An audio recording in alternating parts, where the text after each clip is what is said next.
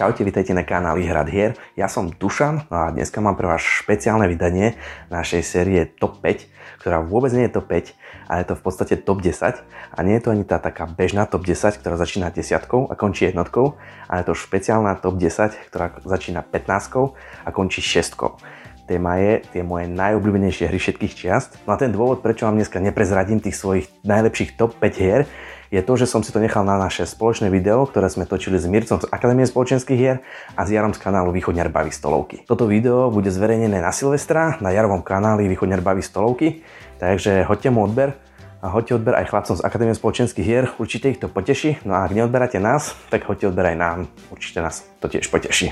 Takéto podobné samostatné videjka natočili jak Mirec, tak Jaro a linky na tieto videá nájdete v popise nášho videa. Poďme si teraz rýchlo povedať, ako som postupoval pri tvorbe svojho zoznamu. Mirec z Akadémie spoločenských hier mi odporúčil aplikáciu PubMeeple, kde si môžete v podstate nahrať celú svoju eh, kolekciu hier a ona vám vygeneruje také mini súboje, na základe čoho vám určí nejaký rebríček vašich hier. A v podstate to bolo niečo, čo by som aj tak robil ja buď v hlave alebo na papieri, takže som sa rozhodol teda, že využijem túto aplikáciu. Akurát, že ja neznali tejto aplikácie, tak som si z, k, zo svojej kolekcie hier nevyradil hry, ktoré som ešte nehral, ktorých je pomerne dosť, a ani rozšírenia. A tým pádom mi tá aplikácia vygenerovala 1200 mini súbojov, takže som tam celý večer potom klikal a občas som mal problém, keďže som dostal do súboja dve hry, ktoré som vôbec nehral. Tak ale nejak som to vyklikal, dalo mi to nejaký zoznam, pozrel som sa na ňo a som si povedal, že Jo, môže byť. A zrobil som tam len nejaké slabé malé úpravy a o nich budem hovoriť konkrétne pri daných hrách, ktorých sa to bude týkať. Toľko teda na úvod, poďme na moje číslo 15. Na čísle 15 mám svižnú kockovú škodiacu hru s názvom Vláce Tokia.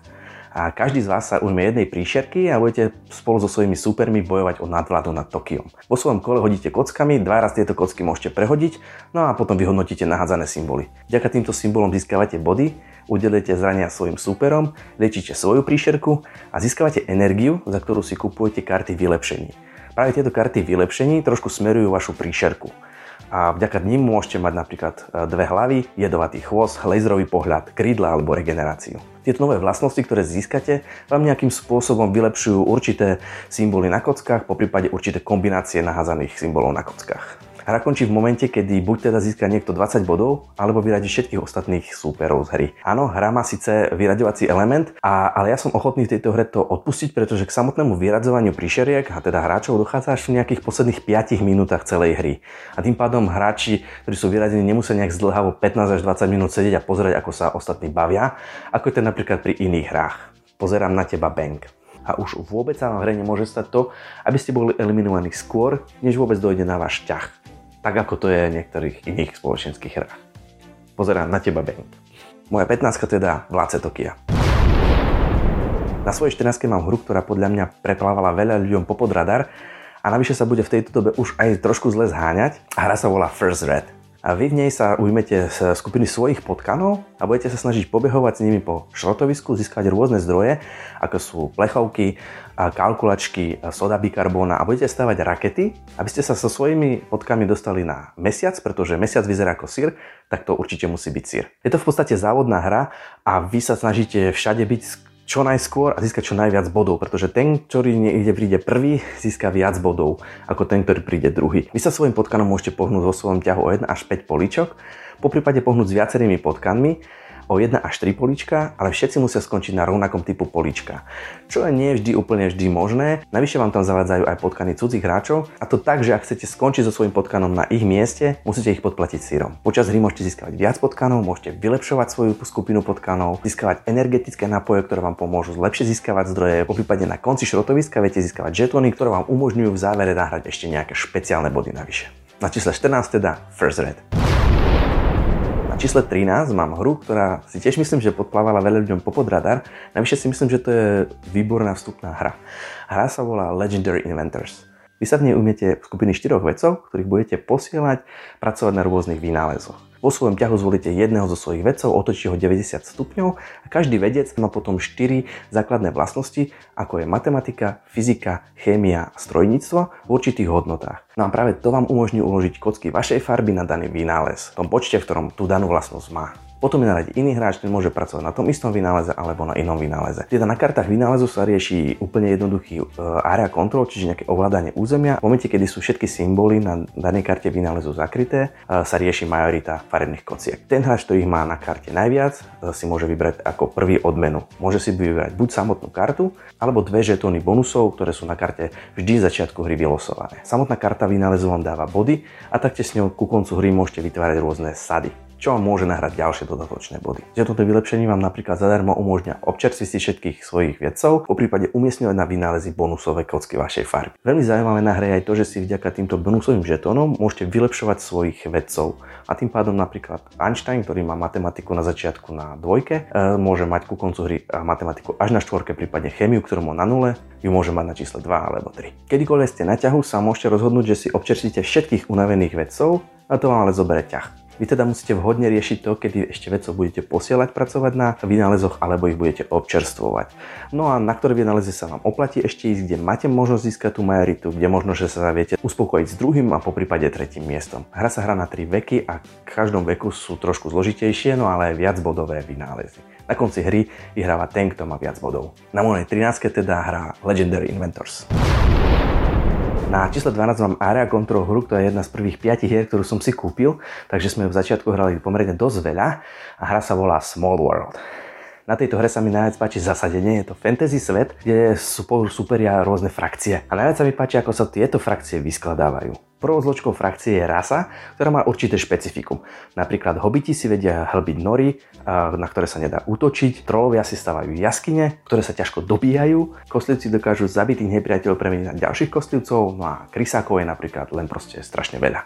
No a k tomu sa náhodne pripojí vlastnosť, ktorá vám určuje ďalšie nejaké bonusy. Napríklad to, že vaši hobiti môžu byť zámožní a tým pádom získavať viac bodov za dobité územia, po prípade môžu lietať a útočiť na vzdialené územia, alebo sú proste len silní a ľahšie sa im potom bojuje. Boj v tejto hre je plne deterministický, to znamená, že presne viete, koľko potrebujete žetonov na to, aby ste dobili určité územie. Až v tom úplne poslednom boji, keď vám ostanú posledné nejaké žetóny, viete použiť bojovú kocku, čo vnáša nejaké napätie a celkom pekne osviežuje aj hru. No a ešte sa mi na hre páči, ako je elegantne vyriešené to, ak v priebehu hry vznikne nejaká kombinácia rasy a vlastností, ktorá pre danú hru nie je úplne ideálna, po prípade je slabšia ako ostatné kombinácie. Hráči, ak chcú takúto kombináciu preskočiť a zobrať si inú, musia na ňu uložiť peniažtek. Peniažtek je na konci hry 1 bod. No a v závere hry alebo v určitej fáze hry môže na takejto kombinácii ležať aj 5, 6, kľudne aj 10 mincí, to znamená 10 bodov, čo častokrát nielen vyrovná handicap danej kombinácii, ale častokrát ju môže aj prevyšovať. E, jedným takým negatívom tejto hry je, že v dvoch síce je hrateľná, ale nie je to ono. Tá pravá zábava začína pri troch, štyroch hráčoch a pri piatich hráčoch už tie ťahy môžu trvať trošku dlhšie. Takže to si už musíte zvážiť a po prípade musíte vedieť, akou úrovňou analýzy paralýzy vaši spoluhráči trpia. Trpia to asi není úplne dobre im to takto dať do očí. Takže závisí, akú veľkú mieru analýzy paralýzy vaši spoluhráči dostali do vienka. Tak to si zachránil. Za mňa teda na 12 Small World, stará, ale za to skvelá area control hra.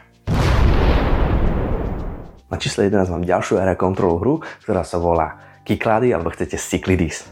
Hra je zasadená do obdobia gréckej mytológie, plnej mytických príšier a mocných bohov. Hráči sa ujmú roli jednotlivých greckých mestských štátov a spolu bojujú nad vládu nad súostrovím Kyklad. Čo ma na hre najviac baví je tá dražba, ktorá tam je. Vy si každé kolo dražíte priazeň bohov, ktoré predstavujú akcie, ktoré môžete v danom kole robiť.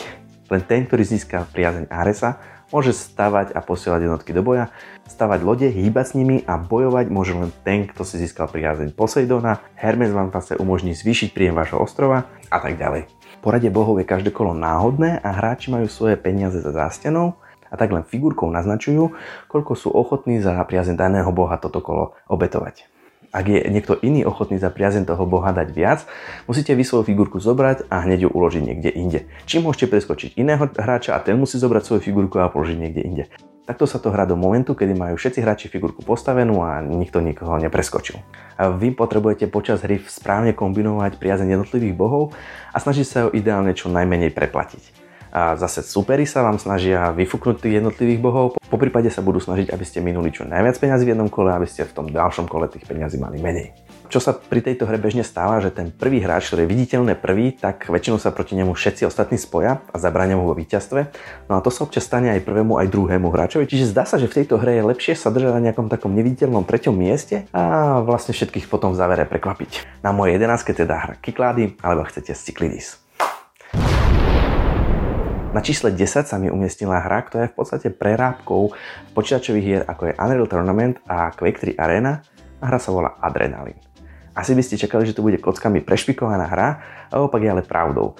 Hra vôbec nepatrí do žánru Ameritrash, ale do žánru Euro.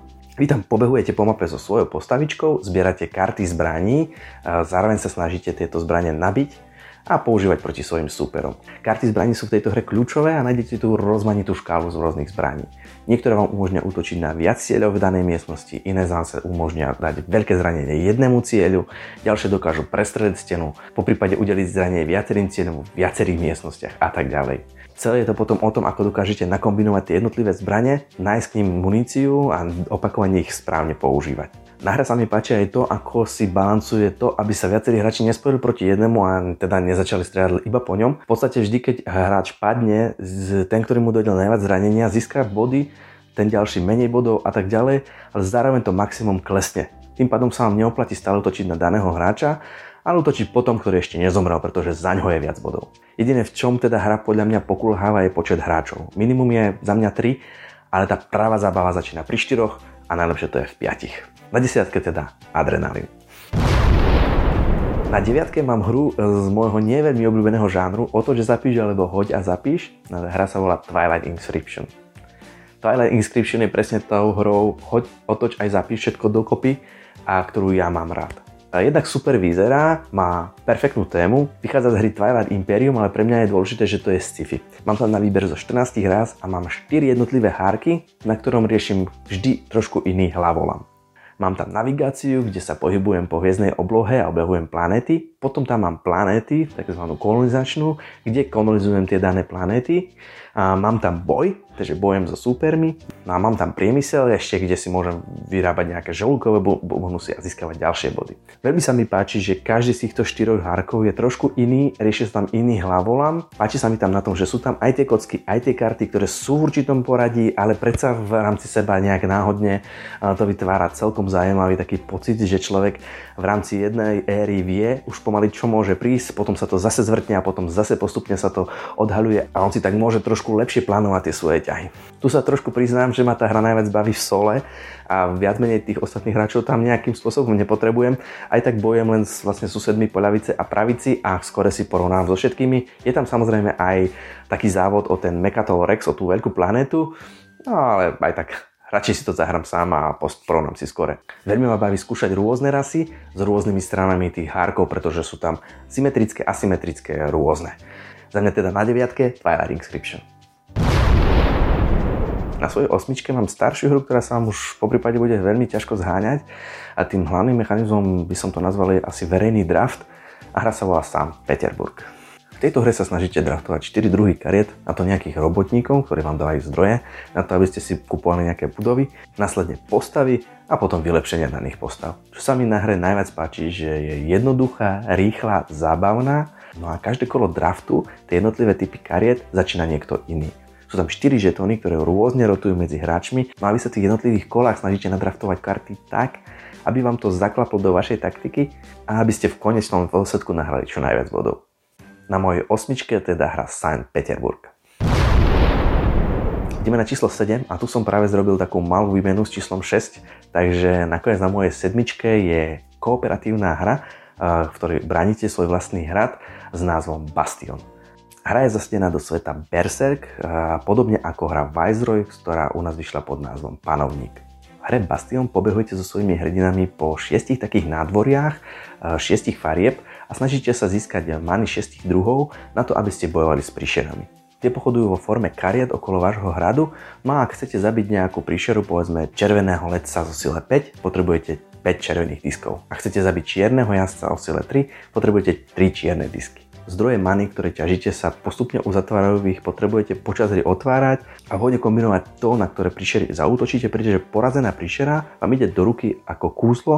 Vďaka týmto kúzlam sa dokážete lepšie pohybovať po nádvoriach ťažiť lepšie zdroje a ľahšie útočiť na nepriateľov. Budete na nich zoslať rôzne firebaly, blesky a tak ďalej. Hra obsahuje aj kampane so stúpajúcou obťažnosťou a zároveň si môžete navoliť e, tú obťažnosť sami podľa svojej chuti, tým, že podľa určitého kľúča zamiešate rôzne karty nepriateľov a ten vám vytvorí ten finálny balíček. Za mňa teda výborná kooperatívna hra, ktorá sa síce ku koncu stáva trošku takým rebusom, ktorý musíte správne prepočítať, inak vás to môže stať celú hru. Na mojej sedmičke teda kooperatívna hra Bastion. Máme tu poslednú šiestu hru, to je tá hra, ktorej sa zazbrala brána finále tesne pred nosom. No, tam sa mi usídlila hra Castles of Burgundy. Je to v podstate kocková hra, v ktorej si budete pravovať svoje vlastné pánstvo vo Francúzsku, v Burgundsku. No a to budete robiť tak, že hodíte dvoma kockami a tie hodené čísla budete využiť na to, aby ste si buď teda kúpili dielik z verejnej ponuky k sebe. To, aké dieliky si budete kúpovať a ukladať je veľmi dôležité, pretože každý dielik má nejaký špeciálny efekt. Jeden vám dáva body, iný vám dáva ťah navyše, ďalší vám umožní obchodovať alebo vám vygeneruje žetóny pracovníkov, vďaka ktorým môžete upravovať hodené kocky po prípade žlté budovy majú každá jedna nejaký ďalší špeciálny efekt, takže tam máte fakt neúrekom možnosti, ale na vás ako to správne nakombinujete. A pritom verejná ponuka sa nedoplňa hneď, ale po každom piatom kole tým pádom sú niektoré e, žetóny, ktoré tam ležia e, vzácnejšie, pretože ich je tam ten daný okamih menej. Vy sa tak hre snažiť vyberať a ukladať dieliky tak, aby ste čo najskôr vyplnili čo najväčšie farebné plochy, pretože za nich máte čo najviac bodov. Ak sa vám náhodou podarí vyplniť všetky plochy jednej farby na vašom území, získajte na to zase nejaké body. No a pekná dávka bodov leží aj v niektorých žltých bodovacích dielikoch. Na mojej šeske teda výborná hra Castles of Burgundy. Takže toto bolo mojich top 10 skoro najlepších hier všetkých čas. Finálnych 5 uvidíte v našom spoločnom videu s Mircom a Jarom a na kanáli Východňar Baví stolovky. Ja sa vám chcem s vami rozlučiť. Majte sa pekne a hrajte hry.